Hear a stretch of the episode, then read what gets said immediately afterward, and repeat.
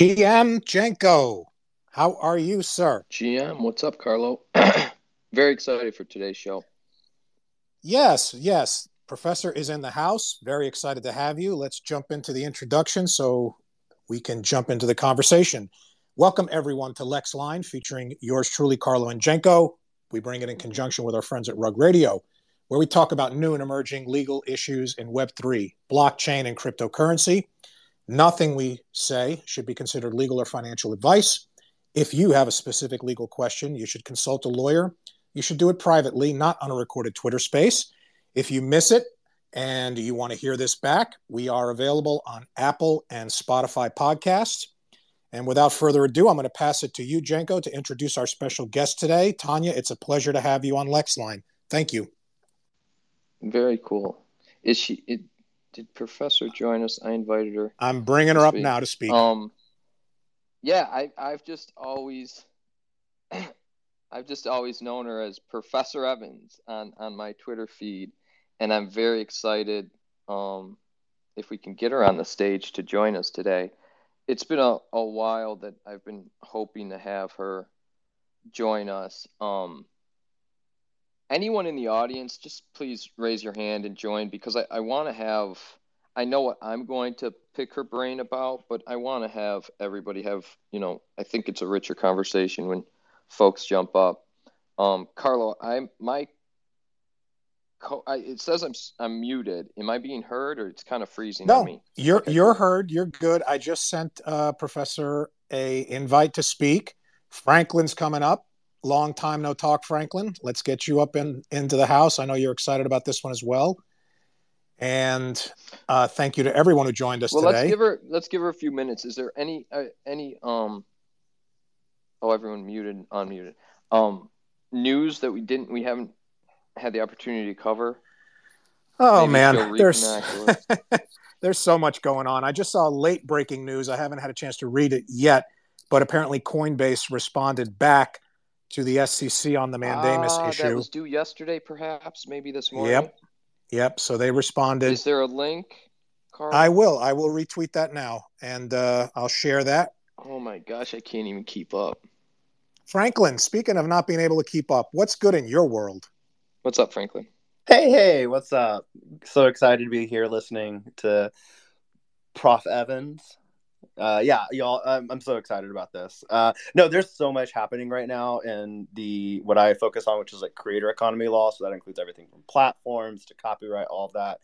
It has been a crazy last two weeks, just to say. What are the top? What are two of the top five things? You don't need to prioritize them, but what are the things yeah. that jump out at you that we need to know about? Uh, well, I mean, I think everybody at this point has seen the results of the Warhol Goldsmith case.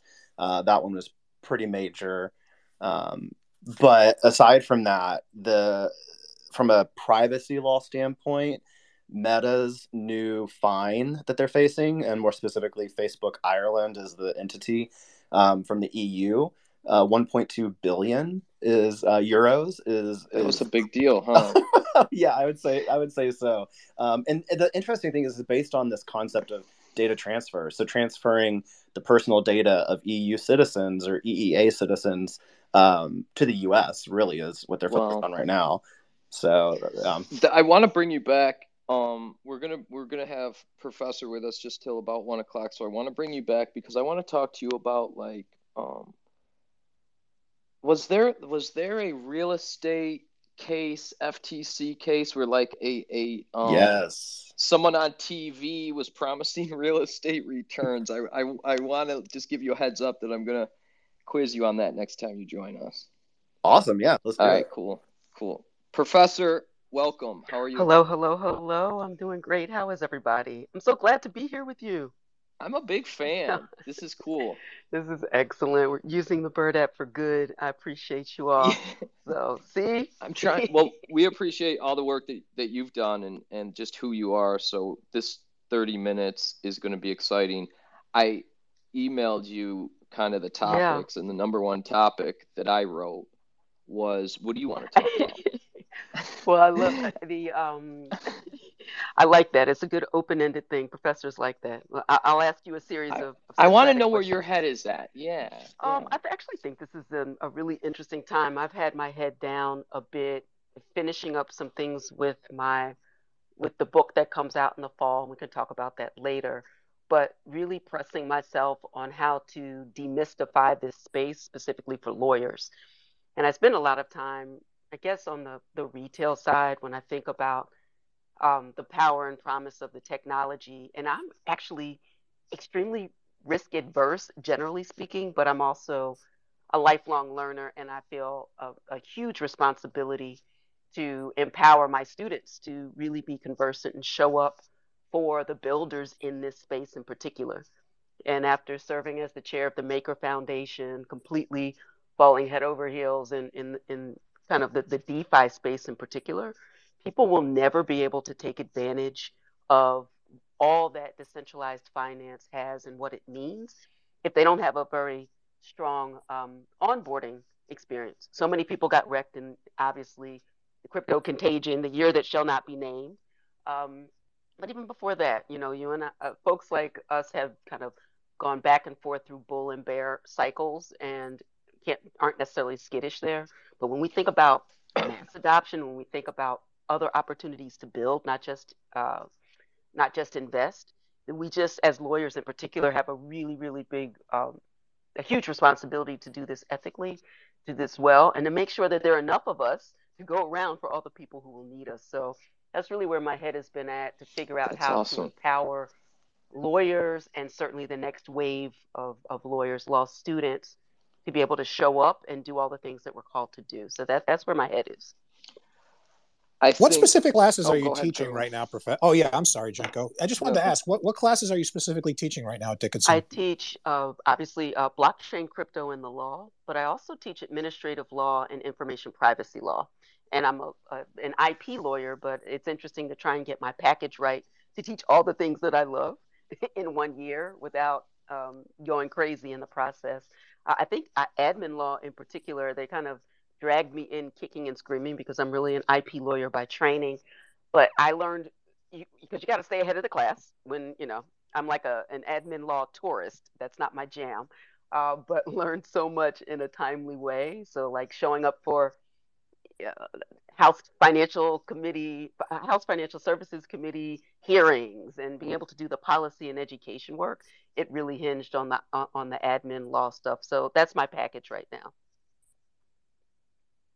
That's really cool. I I um yeah, it's tough to to hone in. You've you've done so much and are doing so much. I do want to understand the book and and hear your thoughts on that process Mhm. and and and understand that experience. Um, but I just want to know and maybe ask you where it comes from. Mm.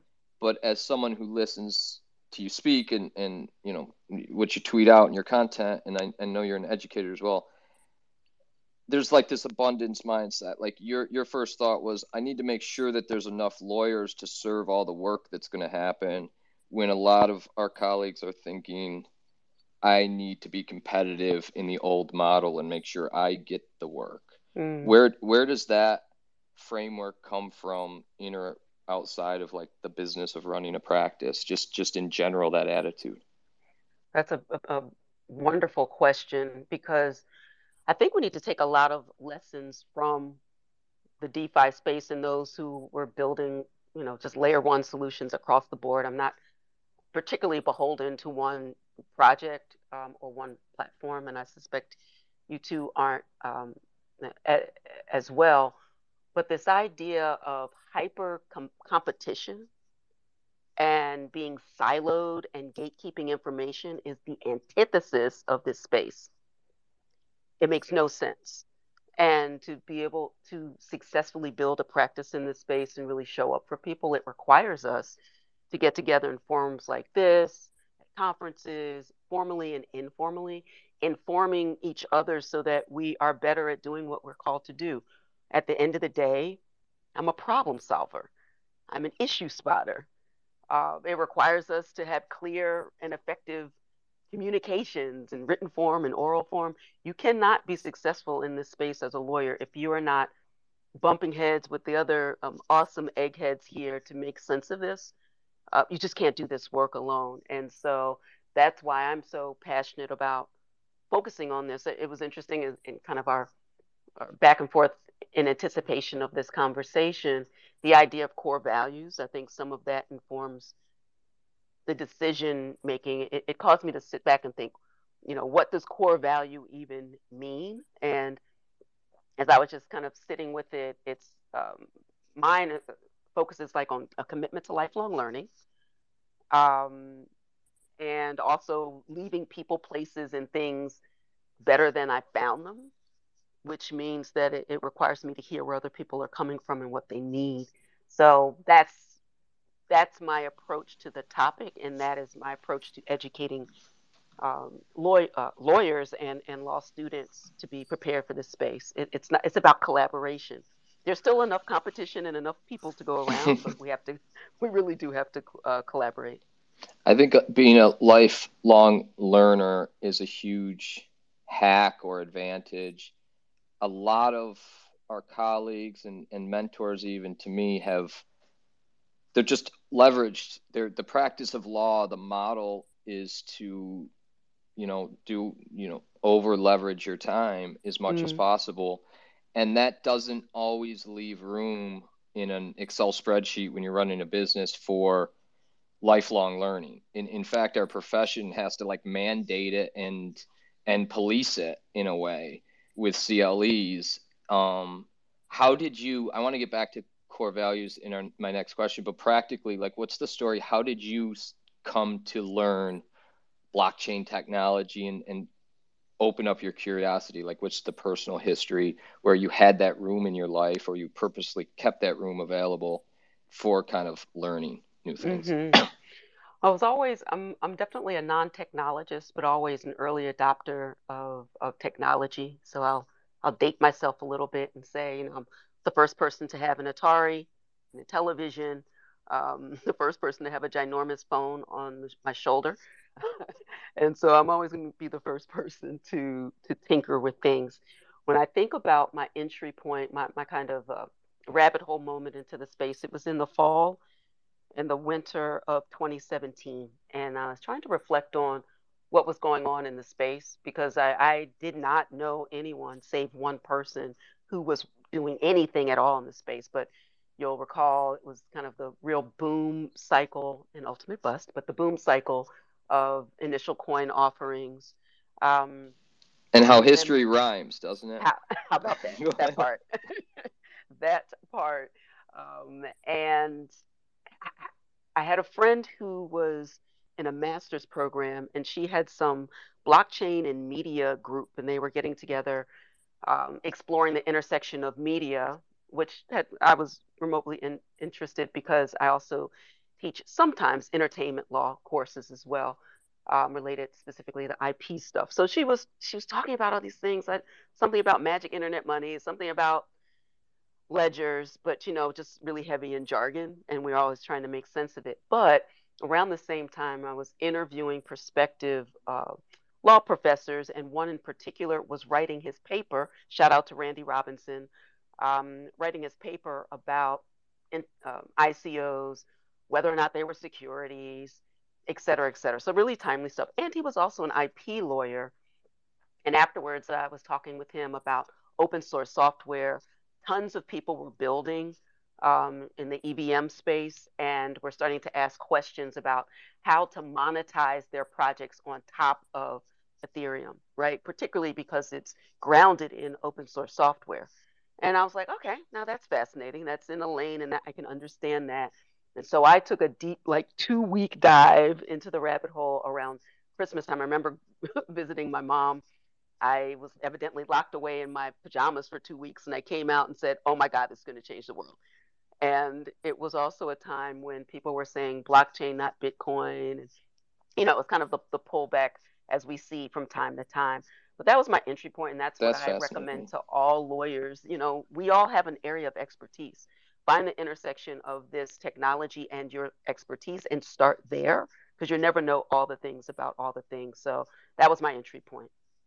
That's really cool. That's really cool. Even uh, like you have to find that time on a family vacation or holiday. Right. I really, I, I really respect that. I look up to you a great deal. So thanks for sharing that. Um, I want to ask, talk, go, going back to core values. Mm. Um, you said show show up for each other. What does that mean to you? Like, how does that manifest? I think we've got a little something cool here. Like, there are people in the audience. They've all in one way or another kind of shown up for me, Carlo and mm. I, for each other. Like, what does that mean as you're building as a core value or as something that's top of mind as you're kind of moving through the space?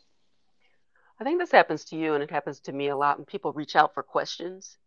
And I think, um, particularly lawyers, but everybody, my my DMs are awesome, but also a place where great ideas go to die. um, and there are only so many hours in the day. And so I've tried to find ways at low or no cost for people to get some of those FAQs answered without me always having to be there. But if a colleague reaches out in particular and needs resources or some direction, um, to the greatest extent possible is really showing up for people. Uh, this idea of leaving people, places, and things better than I found them means that I'm always going to show up. I'm going to be um, myself, so show up with full integrity. If I can't do something, I'll say that as well.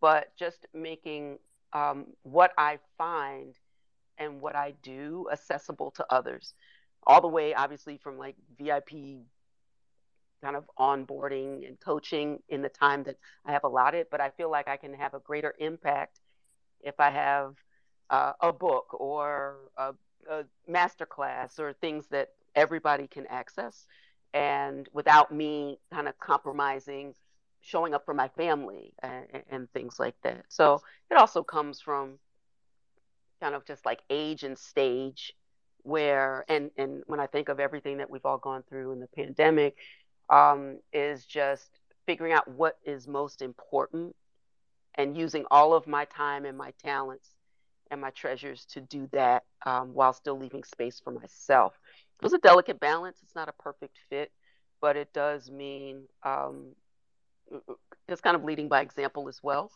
Uh, because you mentioned, I never know, we never know when we're talking and doing these things. I have my own podcast. Sometimes I feel like I'm talking to myself. So it's always wonderful to hear from people that it is making a difference and and that we are informing the path for other people. And, and, and so that's how I approach it and, why it's uh, so important to me. It's a wonderful point you bring up, Professor, because collegiality is is critically important to learning. And you know, we have so many faces in this in this space right now that are respected colleagues, and you're all welcome to come up and ask any questions you'd like. I see Ira out there, Birdnalls, Fidgetal, but it's it's wonderful that we have that in this ecosystem because there will inevitably times where we're going to be on the other side of cases, and obviously we need to be mindful of that when it comes to how we seek out advice and counsel from our colleagues. But generally, I think it's good for the profession. I think it's good for the space that we have this sort of opportunity to build this thing, so to speak, together and figure it out together because there are more questions. Absolutely. Way more questions uh, than answers, particularly because we are building this plane while we're flying it. And we're held to a higher standard that we don't have the luxury to kind of make things up as we go along. Uh, people who can fail forward and have a startup and it's an epic disaster, but they'll get more money for more funds in the future. Good for you. I'm licensed in four states in Pennsylvania, New Jersey, DC, and New York and I have no intention of losing any of my licenses um, for falling victim of the quadrant where you don't know that you don't know. Like we cannot um, get ahead of our ethical obligations and responsibilities, and I feel even a higher obligation given um, the reputation of of the ecosystem. Um, some of it is extremely unfair FUD. Um, and then there are people in the space that make it really, really difficult. And there's some laws for that. We don't even have to make up those laws. Just, you know, there's some people hanging out in their basement right now waiting for their trial. So, like, we have some laws, but we are also responsible for um, creating and encouraging and, and educating those who are making the laws and the rules and regulations. That's the other thing I'm very uh, committed to because we get an opportunity to participate as lawyers, as policy advisors, as educators in the space, not just for our clients, but for the good of um, a thriving um, and innovative ecosystem here in the States, and to understand our interconnectedness beyond our borders because this technology is global.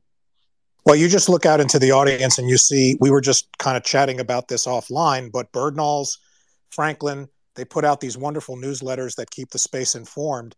And collectively, uh, I think there's a, a, tremendous utility in that because without without our colleagues here to to sort of keep us all collectively up to date, it invites exactly that problem where you can step into a minefield. And and I think it's it's important that we continue that open dialogue. And, and I respect you for recognizing that. Ira is in the house, and we always love to have you up. Ira, a long time no talk. How's your pickleball game? Yeah, well, I've been playing a lot of it lately, and thank you very much for the kind words. And it's great to hear Professor talk about uh, her experiences in Web 2 and Web 3. And I refuse to come up here unless I can ask her some hard questions. So is that possible? it wouldn't be a show without you asking a hard question. All right, all right, all right, all right. Um, so your hard question might not be her hard question. No, it's not going to be hard for her at all. I can tell already. It's going to be like a joke. But but here's the thing. All right, Professor, I've been doing this now for over 30 years. Um, I started when I started out my practice. Um, I actually started out in the DA's office in Silicon Valley, the lowest person on the totem pole. I did traffic court, and the modern internet came around in '95, and we improvised. Um, you know, I, I feel to a certain extent like my career's been like Forrest Gump. You know, these things would come up, and I didn't know at the time they were important. But like in '95, you know, dial-up, internet. Um, we created some of the first websites, created affiliate programs, and then in the 2000s, I would say, for purposes of this question, we noticed this thing called e-discovery that started to evolve. Um, worked on early Sedona conference rules for e-discovery and so in those days, you can get by by basically saying, hey, look, we're improvising. This stuff's evolving quickly. You know, it's okay for lawyers to take their time. But now I look back on the work in the Sedona conference. I look back on the work, like Franklin writes these incredible articles, um, just like Carlo mentioned on Web 2.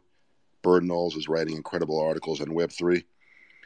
And I look at this stuff and I say to myself, are law schools keeping up to date? Do law school, you know, we have these young associates come out and they're really good knowing the rules of civil procedure on the federal level.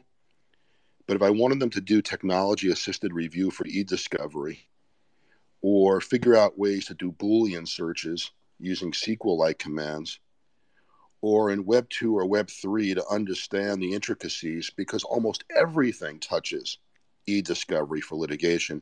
And almost everything touches, if you're representing business clients the web and and you know at least web 2 and, and many times web 3 so my my question to you professor is are we still stuck in law schools teaching the courses that are needed to pass the bar? Or are there requirements now where folks really need to know essentially how to do electronic discovery how to code a little bit and how to understand the laws regarding web 2 and web 3 we are still stuck. Next question. No. Franklin, go ahead. No, no, no, no. But the short answer is we are still stuck. I lose sleep over this. Um, I was the first person to create not just for a law school, but for folks outside of it. And then coming back to your question of all of the, you know, the innumerable failures at the law school level uh, for many reasons. And I'm a full tenured professor at Penn State Dickinson Law. I have a co hire appointment, the Penn State Institute for Computational and Data Sciences. I'm firmly enmeshed, but I also see the writing on the wall of what a terrible job um, we are doing preparing the next wave of lawyers. I created Blockchain, Crypto, and Law online certificate program while I was the associate dean at Franklin Pierce Law School. And every year that I taught, or every semester that I was teaching, that fundamentals course of blockchain, crypto, and the law, because we had other things like crypto economics or token economics and blockchain government, social impact, um, uh, security, uh, smart cities. uh, I was really proud of that. I felt like I was a bit ahead of its time.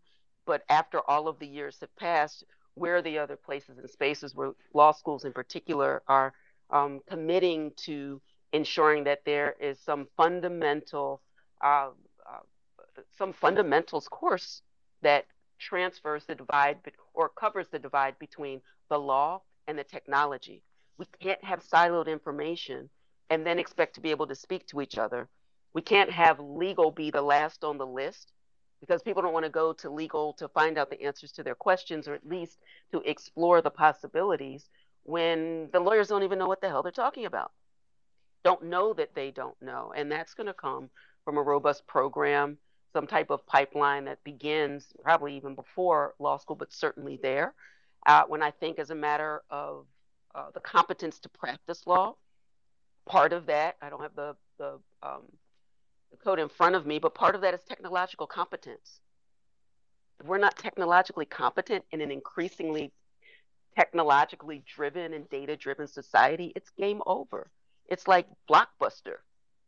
Um, and I think that all lawyers need to have some, if only to spot the issues, not necessarily to practice, but I submit, and I think that all of us would agree, that this is not just one particular type of lawyer, but a lawyer that is conversant in this area to be able to spot the issues from a, a regulatory and compliance issue, from intellectual property issues, from um, business connections and supply chain and people who are building, uh, monetizing, protecting existing IP portfolios, leveraging them in the future.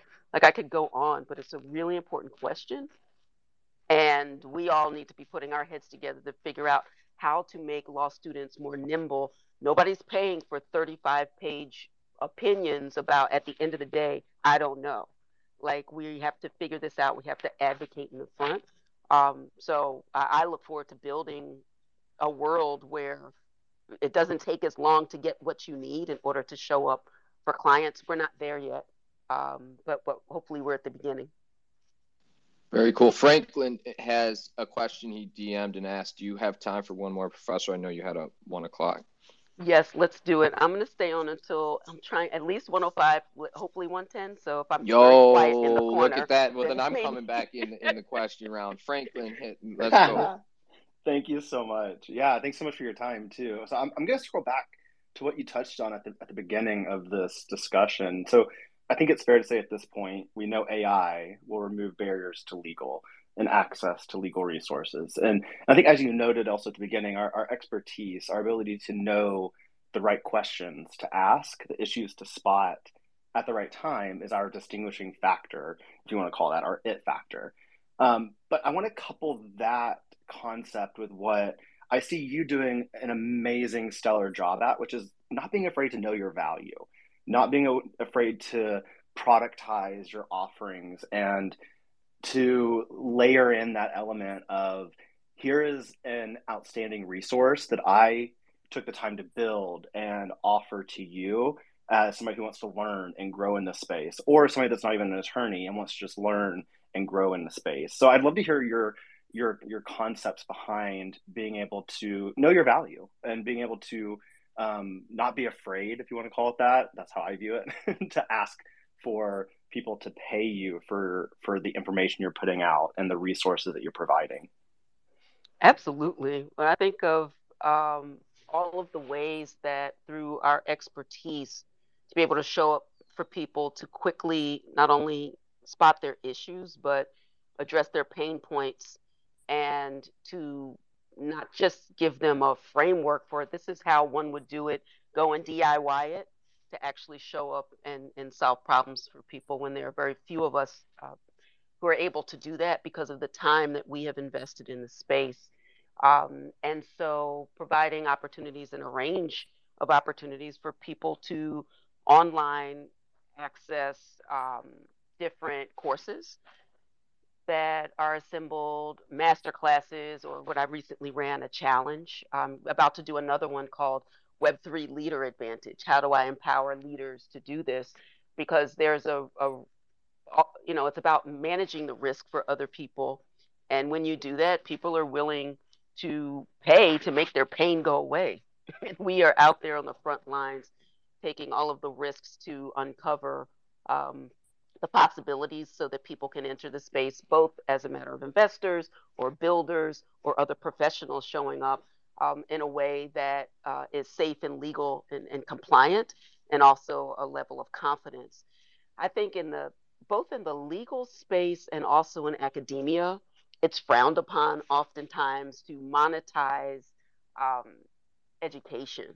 But education is more modular than it ever has been, or it should be, where people need to quickly be able to get information and not just rely on YouTube University to figure it out along the way. And so, with that comes a level of expertise that offers with it value. And I have found that when people place a high value on an outcome, they expect to pay for it. I'm about to go to St. Martin and have a luxurious three weeks. If I was at a place that was that, that cost twenty three dollars, I'd be concerned. I wouldn't want to stay there. I wouldn't want to stay there. can I can I segue into the book?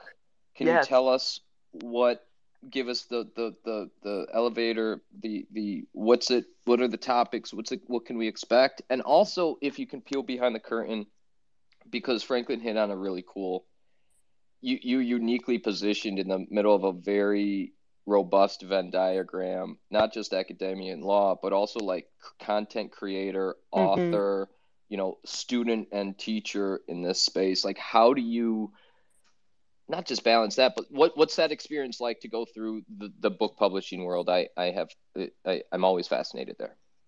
It's interesting because about 15 years ago, my family um, opened a very small it was really to set to support me quite frankly but um, an independent publishing company.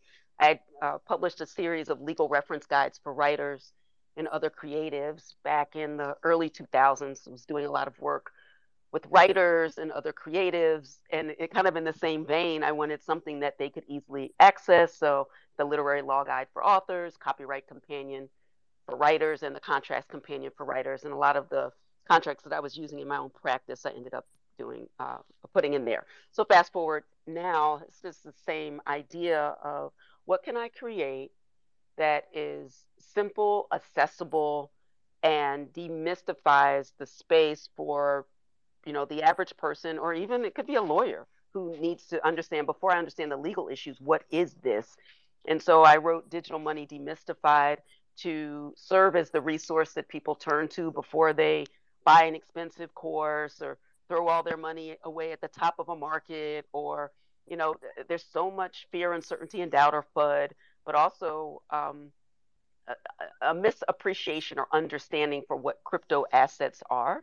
So it, it takes the top myths about 10 myths from crypto is only used by criminals it's a fad it's a scam only for the tech and finance savvy isn't regulated only for crypto bros to take all of those. And if there's a kernel of truth i identify that kind of at the origin of it. I'd share my own experience have a couple where'd you get case... that format? That's that's a oh that's the, fascinating. It really the 10 you know, myths it, to demystify. Did you it comes from just the, the, frequently asked questions. Yep that's a cool and word and that's a really good format for a book. At a certain point it's like i can't continue to say this to every person who comes by. So this was a way. And then uh, coupling that with an online companion, because my concern with writing a book in this space is that uh, the minute that I put it out, it was going to be out of you know out of vogue it, would be completely wrong so it's at a higher level of here are the myths here are the realities here's your quick start action plan if you want to enter the space, particularly as an investor. And here's how you do so safely and legally. Um, and it's coupled with digital money, digitalmoneydemystified.com, which is the um, companion online resource that we're still developing. So right now it has the book for pre-order and also a bundle where people can get started quickly. Awesome. One of my favorite guests to, to speak with. We need to have you back. Um, I, I I, I appreciate it. I appreciate the audience that stopped by and those that will listen on the podcast, Franklin and Ira for the questions. Um, I want to let you go to your meetings, but uh, again, thank you. If there's if there's anything we can be of service to you, we're we're here. We we really are rooting for you. Absolutely. I appreciate you. Go I, ahead, I have, Yes. I have one last question, Professor, if I can. I, I, Go if for it. not, how about this? After listening to you, um, you make the um, one million dollar certificate because it's funny, and it's two courses, one each semester. Their their last year of law school, and if you take these courses, you're more likely to make a million dollars quicker than your colleagues.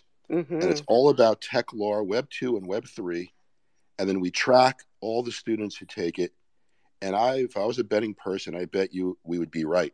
Those folks would make more money uh, more efficiently, and using all the things that you're you're putting out right now. So how about Just need that? to know: is this course going to be a security? Are we gonna? It- uh, uh, will there be an NFT attached? I, I think NFT Absolutely, lots of NFTs. I love it. I, I'm a fan, and, and I don't know this tongue, tongue in cheek, but I think we would change the world with something like that.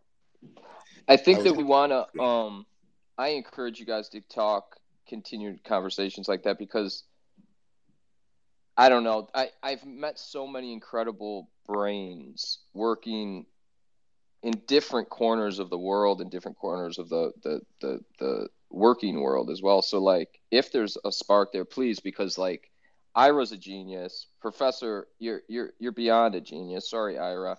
and like I, I would love to see anything yeah those conversations can always turn to gold but um yeah anything to support the content that you have there and get it out marketed repackaged that that's that's brilliant I love Um, it. Well, thank you thanks so for the much. time Absolutely. If you all want to find out more about what I'm doing and all that good stuff, go to advantageevans.com. Um, the fun fact I'm a former professional tennis player, so that's where all that Advantage Evans, Grand Slam Circle, all of that comes from. We'll talk about that next time. But uh, that's where we're Pickleball, going next Professor. Pickleball. we'll we'll I'm- go I'm there coming. next time my, my, my knees need pickleball, so I'll, I'll follow up, Ira. Thank you. Well, there were no foot faults today.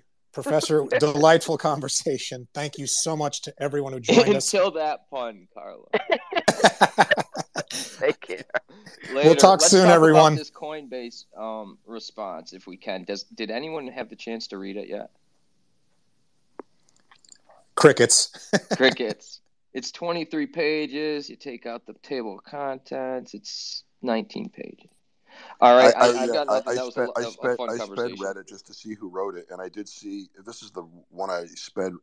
Yeah, I think Scalia is is the uh, one of the authors, which I found interesting.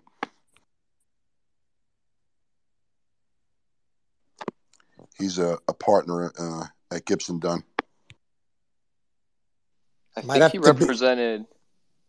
I think he was in the big NFL case too. Um, yeah, those are their. The, would there be any other like? What does that tell you, Ira? Oh no, I'm just I'm just finding. I, I just you know these are the things that I'm very shallow, so these are the things I look for first. I want to see who they have. Um, well, it shows to it shows to me that uh, they want to have fo- folks who are prominent, uh, who's who have good name recognition in a relatively conservative court. So they're taking their time. Um, you know, I did have cases, ironically, in front of the general counsel for Coinbase when he was a magistrate judge here in the Silicon Valley extremely intelligent Paul Grewal. Um, so he himself literally was on the bench. And so he's, you know, very well connected. He knows how the court works. And so his choice of lawyers is also something that is interesting. And I will say this um, how can I possibly heckle a brief written by incredible minds like that? But they do take a long time to tell me the law, even in their reply brief. Like, like what what's the you know just remind me of the rule again as to why you get relief i know they ultimately get to it but uh, you know it, Is that it was- stylistic because it's a reply? That be a tactical decision that's because maybe Well, the law is I- not on their it- side. already. you could i was thinking it is stylistic i was I, there's a, so many arguments you can make contrary but i you know just for me from They the style purposes hmm. I, I want to grant relief. You're asking for mandamus. Just tell me quickly at the beginning what you're going to tell me later in the brief so that i could see the short version of it and know what my pathway is to saying yes. That's my only heckle on on that on that brief. And if i if i had that i'd probably be able to talk more about what their arguments are right now. That's They need a I mean, roadmap. that's fair. I, I I'm gonna spend some time reading it. Maybe we can catch it on the next show. But I you know, it's a reply brief. I hope we're not rugging. and there isn't. I can hear you, Carlo. Can you hear me? Well, I I just feel we'll pick this up. Franklin's given me the thumbs up, so I think we can pick this up next week. Um, and I'm gonna at least read it and outline it. But usually in this reply brief, there isn't a reason why there'd be like new arguments. Um, the status quo. I think that they point out that the Gensler continues to make public statements that they feel help the case. Um, other than that, 111, a good time to wrap up. Franklin, thanks a lot. Do you, actually, since you're here, do you have a, a, a gut reaction to that um, real estate FTC fine that came out? It was like a D uh, uh, uh, a TLC star or something. Are you familiar enough to be put on the spot, or should Well, I? I Yeah. the- the Are, are we program? okay? Am I, I thought we were rugged. Are we not rugged? We're good, Carlo. You just chill. I'll mute you. Me and Franklin are talking. Damn, that was savage. yeah, no, I'm happy to talk about that. Um, Go ahead. So yeah, so yesterday I think it was, yeah, yesterday, um, the FTC put out a new press release and and and advised on a new court order that's been agreed to by everyone regarding a real estate investment training program. Um, it's really interesting because I think first and foremost, it's important to understand the FTC typically goes after egregious cases or cases that are likely to get a lot of attention. Um, so this one actually started back in 2019, um, and it was looking at activity that had happened from 2012 onward and was uh, as of 2019 was still going on. But essentially it was these insider financial um, people that were sending out mailers sending out um, social advertising campaigns to host these come and hear how you can make your money in real estate and profit like crazy um, actually it's really funny one of the Did you see the they- specific ad? yeah one of the It, it said like what? Well, I can't pull it up. I'm trying to scan right now, and I I'm trying to. I can't pull it up, but it was very. go. It was. Very, it sounds like something an NFT prod and uh, Anon would say. But go ahead. Yeah, no, no. It's it's just interesting because if you look at the ad to it, it also has like just to show how dated and then how long ongoing this case has been.